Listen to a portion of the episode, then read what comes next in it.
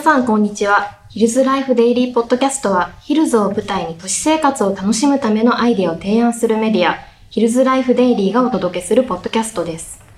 今回、初回シリーズとして、現在森美術館さんで開催中のアナザーエナジー展、挑戦し続ける力を題材に、これからいろいろなゲストの方と様々な角度からお話をしていくトークプログラムをお送りいたします。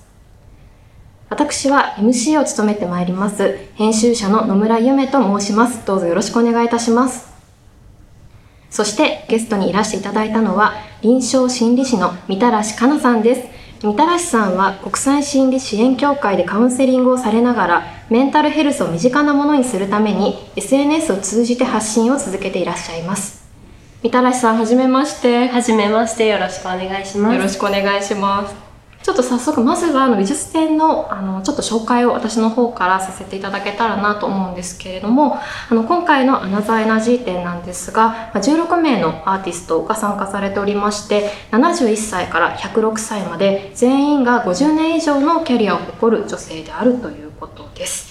まあ、今でこそこのように作品に光が当たってるんですが当時こう美術の世界では男性やこう欧米系の作家の活躍っていうものが重視されていたということです。あの今回みたらしさんにぜひお越しいただきたいなって思った、ま、理由というかなんですけれどもこのアナザーエナジー展というのが社会の状況や世の中の流行によってっ理解されないとか正当に評価されないといったそういったこう状況逆境を経験しながらもすごくこう内なる信念とか願いを追求しているアーティストの方々あすごくたくさんいらっしゃって、まあ、そういった考え方を受け取ることができるなっていうふうにあの思っておりましてみたらしさんが SNS などを通してメンタルヘルスを身近なものとして広めていらっしゃったりとかそれってすごく社会の中で隠されたりとか置いてかれたりとかしていかれがちな個人のすごく内面のでもどうしたって揺らいだりとかあの弱い部分があったりとか傷っていうのは誰の中にもすごくあるんじゃないかなっていうふうに思う中でそこにこう寄り添ってそれっていうのは本当に誰にでもあることなんだよっていうのをすごくされてるのかなと思っていたりですとか。であとこうご自身も同性のパートナーの方との日常を発信されるなどすごく一人一人が自分らしくいる力っていうのを取り戻す取り組みをされてるなっていうふうに思ったのでなんかそういったこう自分でいる力みたいなことって今回の展覧会と共通するところがあるんじゃないかなと思って今回お話を伺いたいなと思いました。結構ね、はい、すぐバーって喋っちゃったんですけど もうここからはすごくこうみたらしさんにお話を伺っていのいけたらなと思うんですがあのいろいろなご経験があったあのを経てからこうみたらしさんが今メンタルヘルスっていうことをにすごくこうたどり着いていらっしゃってそこで広める活動だったりされていると思うんですけどそもそもメンタルヘルスにたどり着いたきっかけっていうのを教えていただいてもいいですか？はい、ありがとうございます。えっと、私がメンタルヘルスっていうそもそも自分の心についてあの向き合うきっかけになったのはやっぱり自分がこれまでの人生過ごしてきた中でいろいろなね、こう虐げられてきた経験であったりとかすごく自分の中で悔しかったり傷ついたりしてきた体験が高校1年生の時に自傷行為として出てしまったんですね。で最初は全然自傷行為なんて言葉も知らなかったのでただこう自分の皮膚であったりとか体を傷つけていくっていうのが多分ある種それは表現ではあったと思うんですけど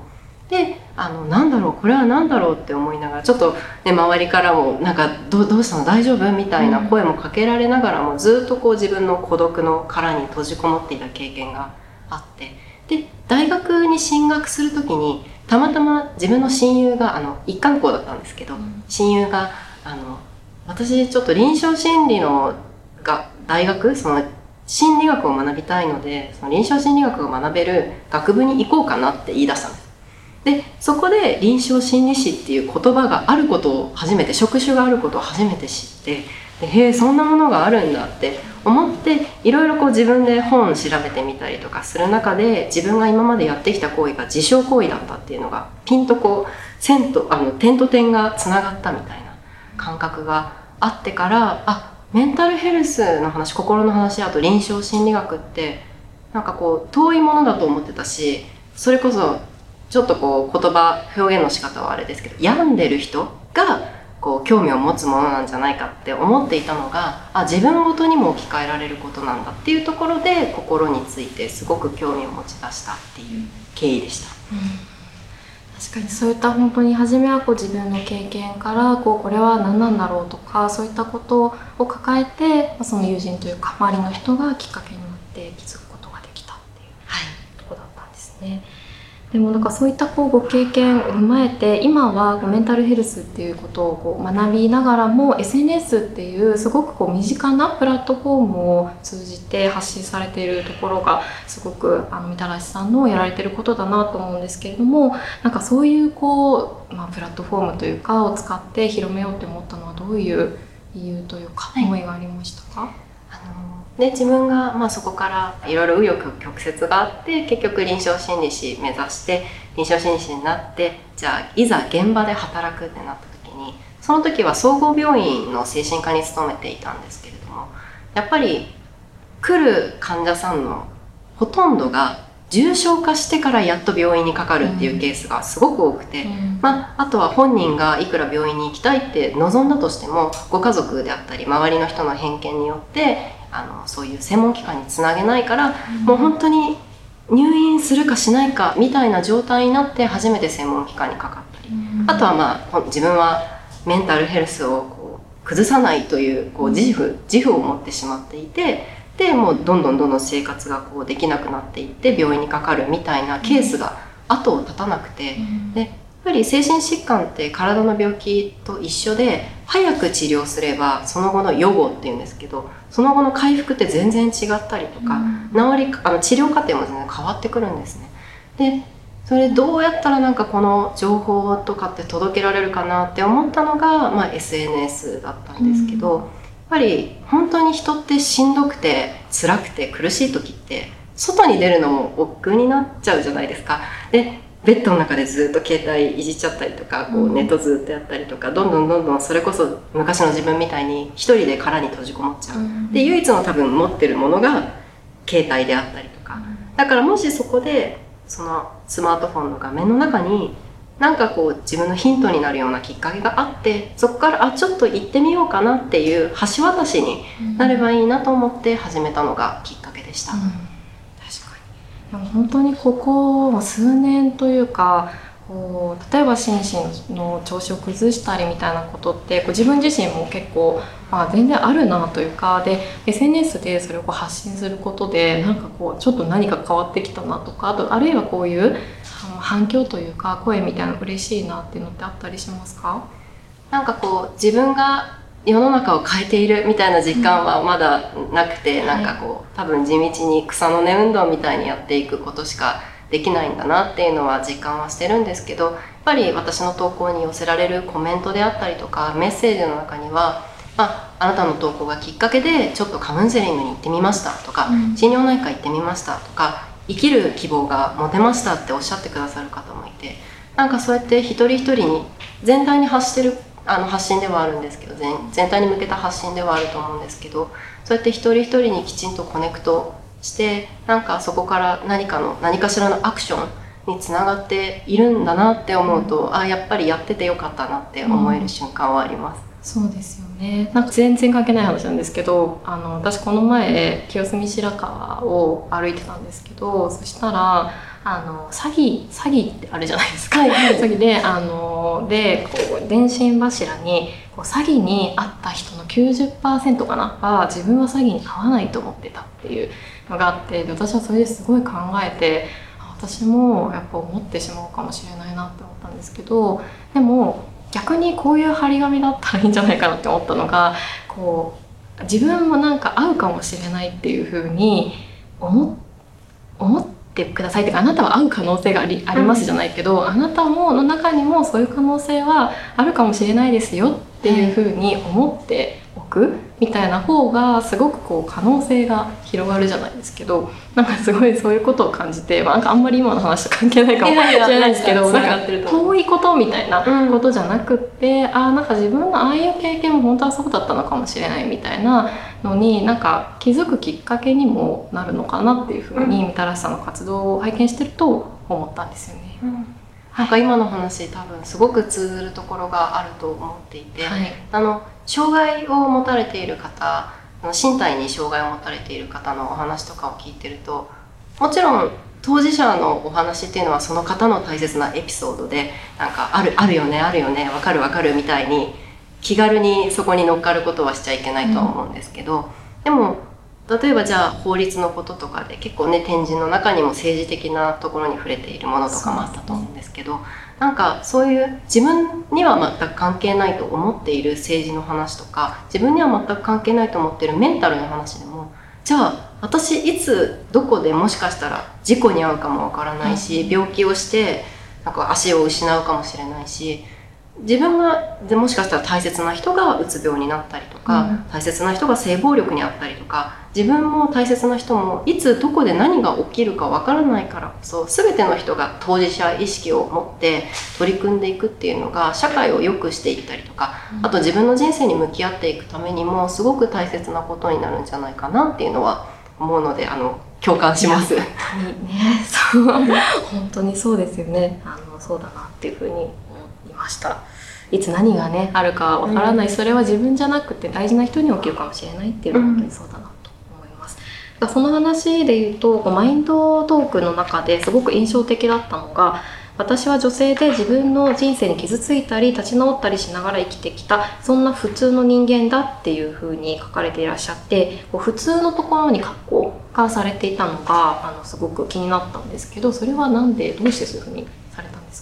なんかこう普通って多分それの言葉を言う人によってその人の普通がそれぞれ十人十色で違っていて、うん、だから私あんまり普通はさとかってあんまり言わないようにしてたりとかするんですけど、それって多分私の価値観で私の見てきた人生で私が出会ってきた人たちから得たものでそれが私の普通スタンダードになってるからなんかこうそれを誰かに押し付けてはいけないなという気持ちがあってでマインドトークもあの終始あのこれは私の一個人の意見ですがとかなんか結構いろいろ 回りくどいなんか枕言葉みたいなの回りくどい枕言葉とかも置いてるんですけどそれはやっぱり私の成功体験を誰かに押し付けてはいけないしかといってまあ私の失敗も誰かに押し付けてはいけないっていうところであの普通というところに格好をつけさせていただきました、うんうん、そうですよね。確かに本当にこれが普通だよみたいなことで、ね、苦しい思いをしたりっていうのはすごくこう多くの場面であるなと思ったのでそういう普通だったんですね。はい。でもなんかそういったこうご自身の中でマインドトークもそうですし先ほどもこうメンタルヘルスにたどり着いたあの過程の中にご自身が深く傷ついた経験っていうのも終わりだったのかなっていうふうに伺ってるんですけれどもみたらしさんそういう本当に傷があった経験からどう自分の人生を取り戻そうと思ったのかっていうところをちょっと聞きたくてありがとうございます。あのまず臨床心理の大学院でやっぱり心理師になる前の過程みたいなのを学んだりとかあと実習を行ったりするんですけどそこであのさっきも自傷行為って知らなかったみたいな話をしてたと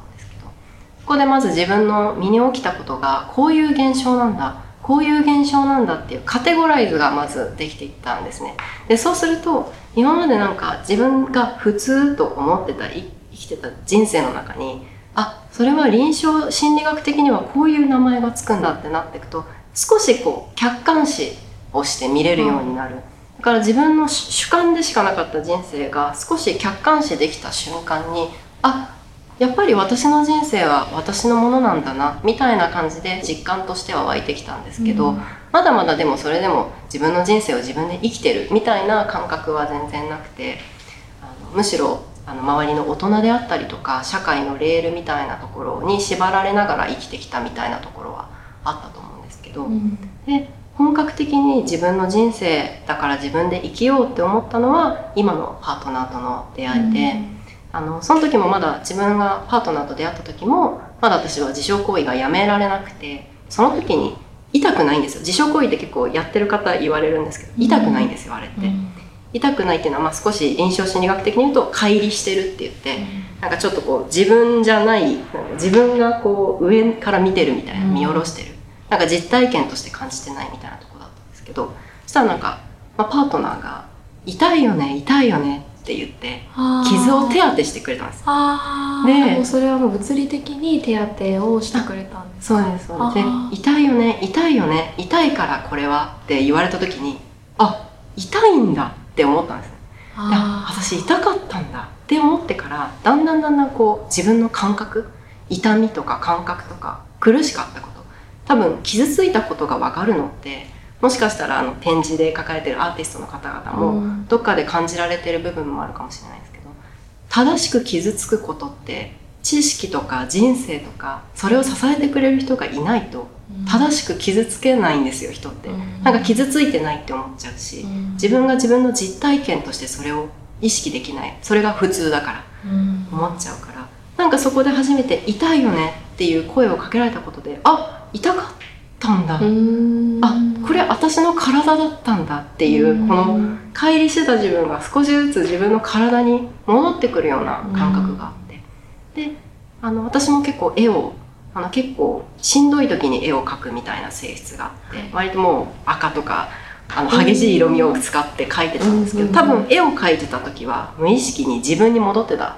時だったんですよ。表現をする。だから自傷行為も多分表現だから、自分に戻ってた時でもまた終わると自分が遠くに行ってしまう。でもそれ痛いよねとかその絵すごく素敵あなたの何を表してるの？みたいな自分を表現してくれる言葉を他者からかけられることによってあ私本当にそう感じてたんだって思い出してからあ私自分の体は自分のものだし自分の人生も自分のものだし、でこうやって私は私の人生って分かってくれるパートナーも隣にいてだからこれは自分の人生を歩まないとやっぱ失礼だと思う自分にも失礼だしパートナーにも失礼だ。っていうところで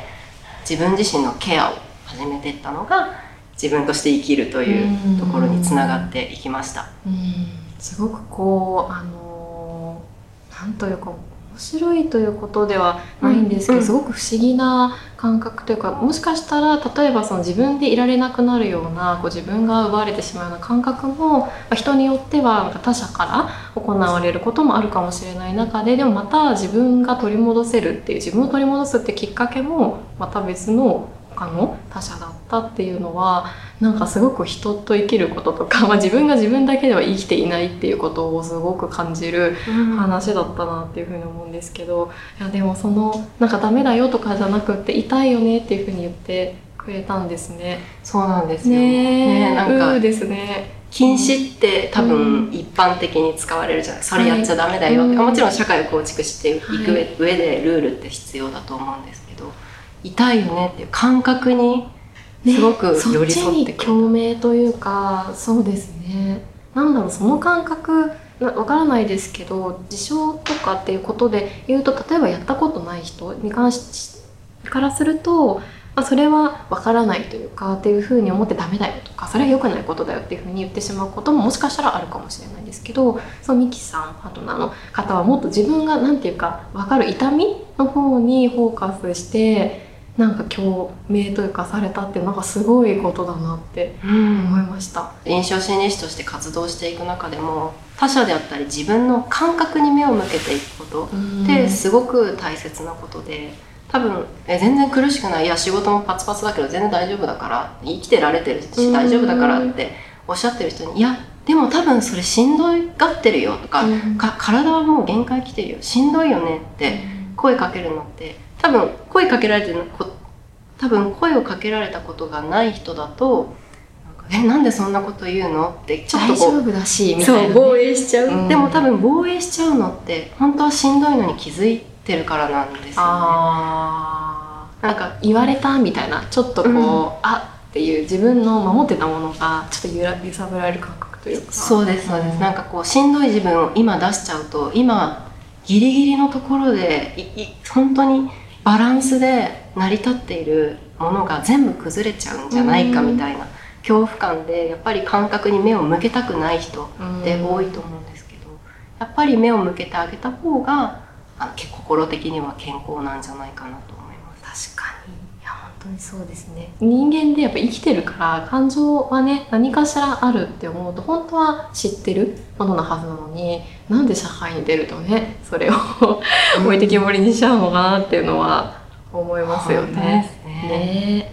って思うんですけどあのパートナーのミキさんとの日常を発信する和菓子チャンネルあの私も見てます。はいをね見てるんですけど、まあ、それもこうどうしてこう普段の日常っていうものをこう YouTube っていう形で発信しようって思われたのかちょっと聞きたいなと思いました。あありがとうございます最初はもう本当にハワイに留学に行く前だったので、まあ、ハワイの綺麗な景色とか なんかこう楽しい日常をもう2人の思い出作りみたいな感じでできたらいいねって始めたのが YouTube だったんですけどだんだんだんだんその日常を発信し続けるということに意義が生まれてきたことも感じ始めていて、なんかやっぱりコメント欄で今まで LGBT の人とそうじゃない人みたいな感じでくくったりとかどうしても LGBT の人たちみたいな感じでカテゴライズしてたのがなんかこう2人の日常を見るとそうじゃない人とそうの人って分けるんじゃなくていろんな人たちがこの世界には暮らしてていろんな生活があってっていうところですごくこう価値観を揺さぶる体験になりましたみたいなコメントをいただくことが多くなったので基本的にはこういう人たちが世界にはいるんだよみたいなところを発信し続けていきたいねっていう感じで日常をお届けしてます。ね、いや本当にね本当に本当にそうですよね。私はですねあの誕生日の動画？誕生日のかなさんが誕生日を迎えた時のあの動画がすごく好きであれめっちゃいいですね。あありがとうございます。二十八歳になられた。28歳おめでとうございます。ありがとうございます。なんか何が良かったかっていうと、みきさんがこうかなさんに向けて、まあすごくこうお誕生日の何ですかあれは手紙はいはいを書くっていうのがあって、まあこれはでもとはいえ自分はそういうことをパートナーとしたことあるかっていうと別にしたことないので、あそうなんです なないですないです。あそうなんですね。ないです。いや、なんかそれこそ、なんて言うんですか、こう、結婚式とかうんみたいので、あの、誰かがこう読んだりとか、読まれたりっていうのを見たことは、でもあれはあれか、親への手紙とかか。あそうですね。大抵が大抵が、はでもなんか、ああいう、こう、あの、お手紙を書くみたいなのは、ない、ないです。いや、ありますか？よく。なんか私たちすごい頻度で、家族もそうなんですけど、はい本当にクリスマス、正月のあのイベントごとには絶対手紙の交換はあの私の家族が結構それをしていて、えー。なんかやっぱり近しい存在ってどうしてもこどんどんどんどん言葉が足りなくなってきたりとかまあ分かってるでしょみたいな信頼関係の上で分かってるでしょって見過ごしがちなものがあえてちゃんと手紙にして感謝の思いであったりとか自分の気持ちとかあなたがいてくれてよかったあなたを愛してるよっていうのをしっかり伝えるのがなんか手紙というなんかうん。イベントとしてああるので割と頻繁に手紙あもうたまりすぎてなんか。めちゃめちゃいいですね。誰の中にもそういう関係性ってあるよなっていうのをなんかすごくドーンって感じたのがあの手紙のすごく好きでした。あありがとうございます。っていうのがありました。でも本当にさっきの、あのーそれこそ自称とかの話もかもしれないですけどなんか自分と違うものとかわからないものってわからないものから先にこう線を引くっていうことがあるじゃないですか。ななんなんですかね？なんかそれって例えば偏見とか差はい。別みたいな言葉にも訳されると思うんですけど、えーはい。あの私はなんかこういう活動をしてるんですけど私の中にもまだまだもちろん偏見はあると思っていて、人間ってまあね何の武器も持たず殻も持たずうん生まれてくるじゃないですか。で多分自分を守るため自分の生活を守るために偏見とか、まあ、差別の心ってオプションとしてそもそもついてるものでだからいかに自分の加害性であったりとか自分の攻撃性みたいなのと向き合っていくかが人間関係対人でのコミュニケーションでもすごく大切になってくると思うので、もう自分を守るためのだって皮膚こんなにね柔らかいし襲われたらすぐ壊れてしまうような体だからね。だからそのために守るための線引きは当たり前でじゃあ他者とのコミュニケーションを図る時に何をアウトプットするかうん。何が自分の中の偏見なのかっていうのを見つめていくことずっと対話をし続けていくことっていうのがすごい大事かなっていうのはなんかちょっとそれちゃったんですけど、思ってます。本当にそうですねでちょっと大きい話になってしまうかもしれないんですけどすごくこう臨床心理っていうこう領域でいろいろ活動されている中でやっぱりこう今いろんな人の声を聞いていたりされるんじゃないかなと思っていてで先ほどもちょっとお話ししたんですけどやっぱりこう自分らしくいられないとかみたいな時って全然自分のせいだけじゃなかったりするじゃないですか。なんかそれが自分のせいだけみたいになって自己責任でなんか強くなれみたいなこととか考え方を変えればなんとかなるよみたいなことではやっぱりないだろうっていうふうにあの思う中ですごくそういろんな人の声を聞いてる中でこう人は何によってこう傷ついたりとか、ま、何によって立ち直るとかそういうことをこう感じてらっしゃるのかなっていうのはちょっと聞いてみたいなっていうふうに思いますていてなんか例えばなんですけどもういろんな個別の悩みがあるとは思うんですけど今話を聞く中でいろんな人に共通している悩みみたいなものってあったりしますか？あとこういう今のなんか時代というかこういうなんというか空気とかこういう風潮が一人一人を苦しめてるんじゃないかなって思うとかそういうのってありますか？そうですね。なんかこう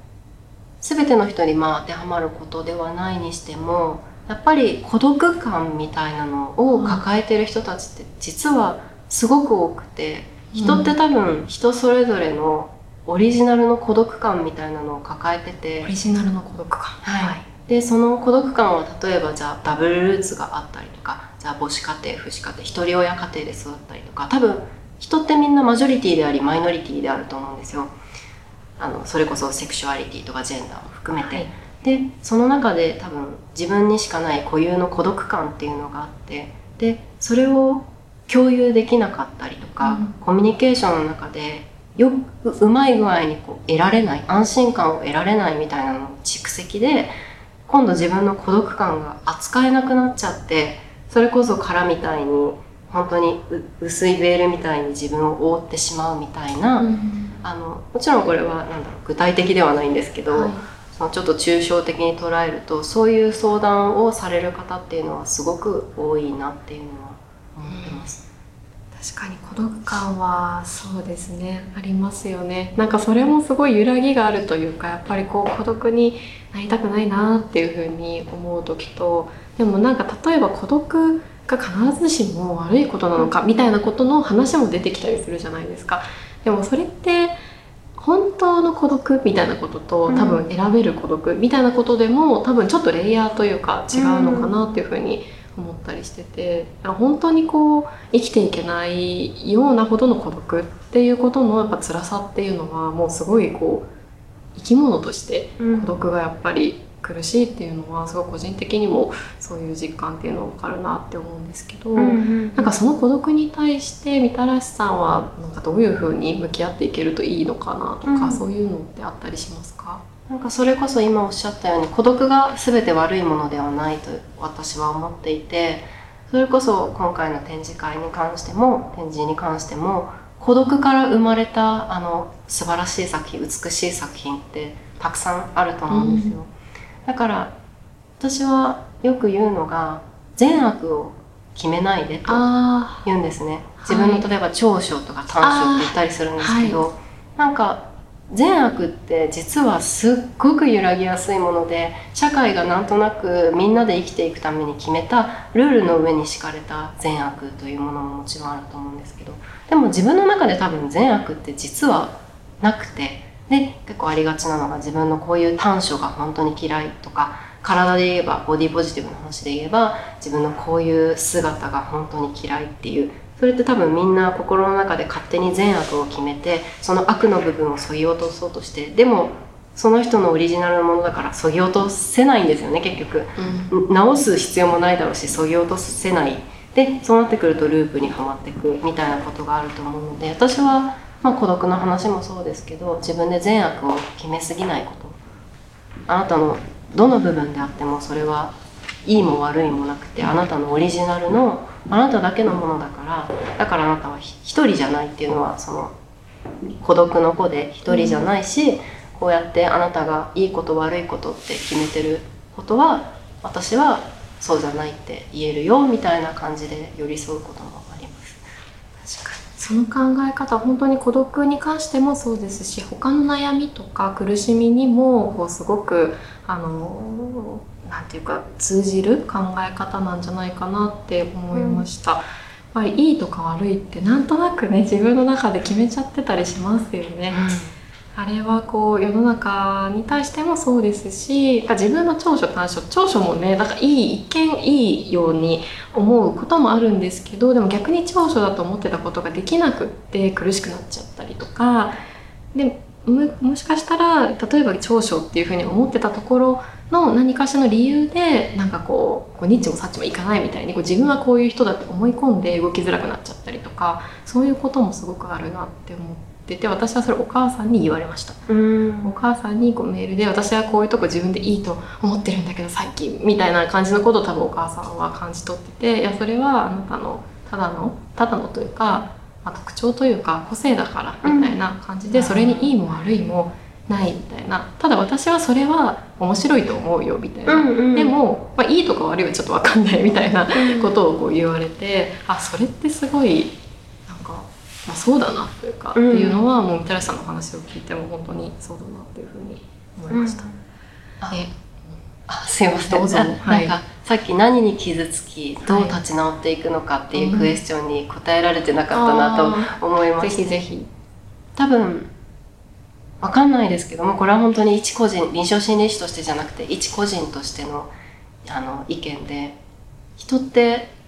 生きてれば絶対傷ついてると思うんですよね。それこそもう傷つくことが生きることなんじゃないかぐらい、うん、多分傷ついてる時にやっぱり自分が生きてるとか何で生きてるんだろうとかっていろいろ思いを巡らしたりすると思うんですけど、うん、だからそれこそ立ち直ることっていうのもすごく難しくてなんかそれって傷つくことを悪立ち直ることを善みたいにしちゃってるっていう感覚もあるなと思ってるので。やっぱり生きていくことは傷ついていくことだし多分立ち直るっていうのはある種その自分の傷を認めてあげたりとか自分の感覚にこうフォーカスを当てられた時に人ってあ立ち直ってるかもしれないというある種の実感みたいなのを抱い抱いていくんじゃないかなっていうのはすごく思っています。確かに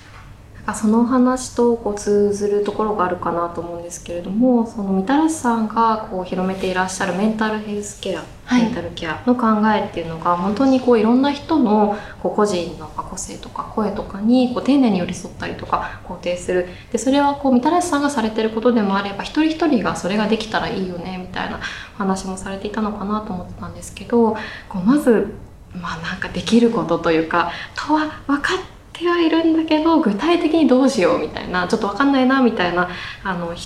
場合だったり人とか状況の時になんかどんなことあのどういう行動からできるといいんじゃないかなっていう第一歩があれば教えてもらいたいなと思いました。はい、ありがとうございます。えっと、まずは、まあ、さっきミキの話にも通ずるんですけど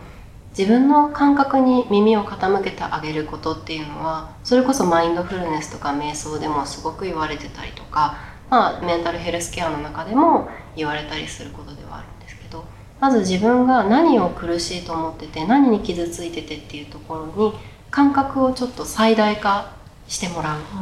あなんかずっとなんかしんどいなとかなんか分かりやすく言うとさっき自傷行為の話をしたと思うんですけどこれ聞いてる方自傷行為ってすごい遠いことのように感じてしまう方もいるのではないかなと思うんですが例えば髪を抜いたりとか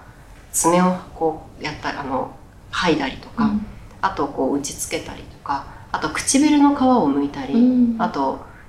あの自分で手に負えない量の飲酒をしたり、うん、あとの性行為ですね。不特定多数の性行為との不特定多数の方との性行為をしたりとかっていうのも全部自傷行為なんです、あとピアッシングとかタトゥーも楽しめている範囲はあのいいんですけどそれ以上なんだろう苦しい時に何か行っちゃうみたいな行為って全部大きく言えば自傷行為なのでそういう自分のストレスサインって絶対に誰しもに出ていて、まあ、自傷行為って言葉にするとすごくなんか、ね、過激なトピックみたいな感じで思われるイメージが、ね、はい、ありますよね。あと肩こりとか頭痛とかあの目の痙攣あとはなんだろうな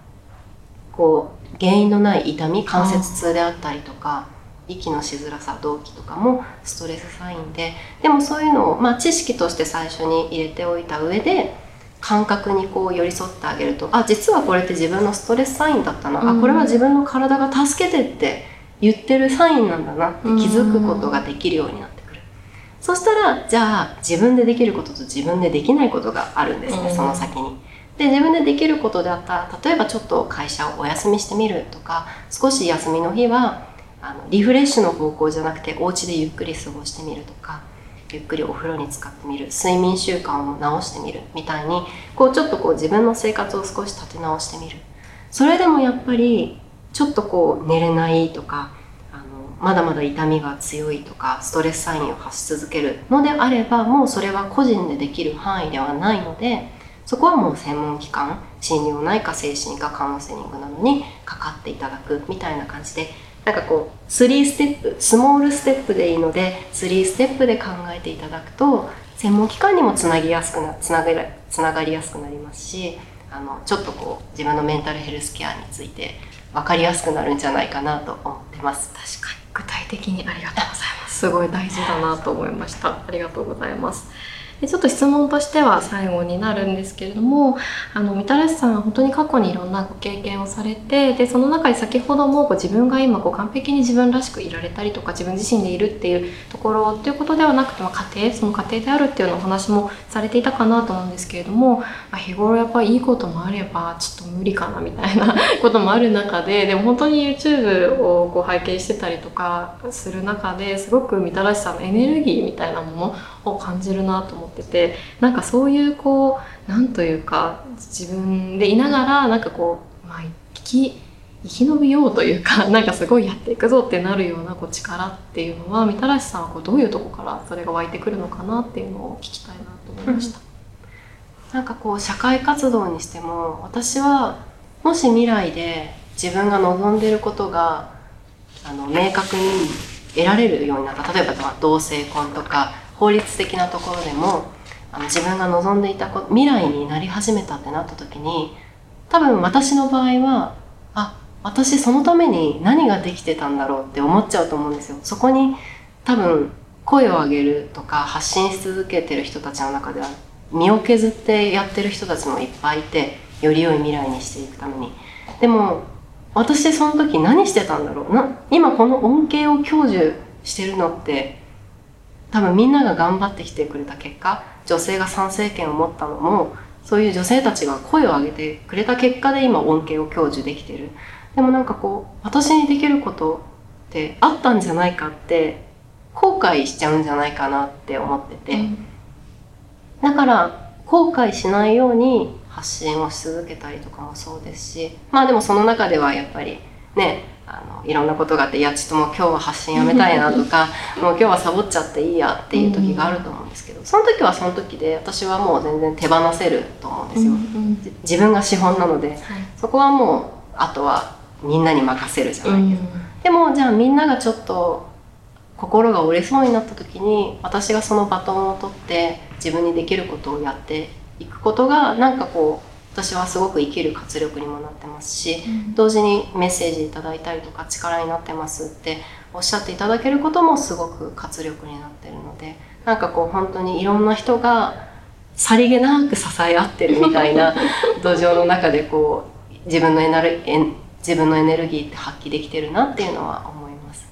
確かに。本当に手放せるっていうのがすごくあの私はいいなっていうふうに思いました本当にできる時とできない時といろいろあってでもそういうことのいろんな人のできるだったりできないの連続の果てに今自分はいるんだっていうことであのずっとやり続けなきゃいけないとかそういうことでもないしでもやれる時はやるとかで人に感謝するとかそういうのはすごくあるなって思いました。ありがとうございますあのいろいろお話をお聞かせいただいてありがとうございました。ありがとうございました。後編では今回の美術展をご担当された学芸員の徳山さんをお招きします。そしてみたらしさんには美術展で特に気になった作品のことをお伺いしたり徳山さんにはその作家さんにアナザーエナジーを感じるようなエピソードなどを伺いたいと思います。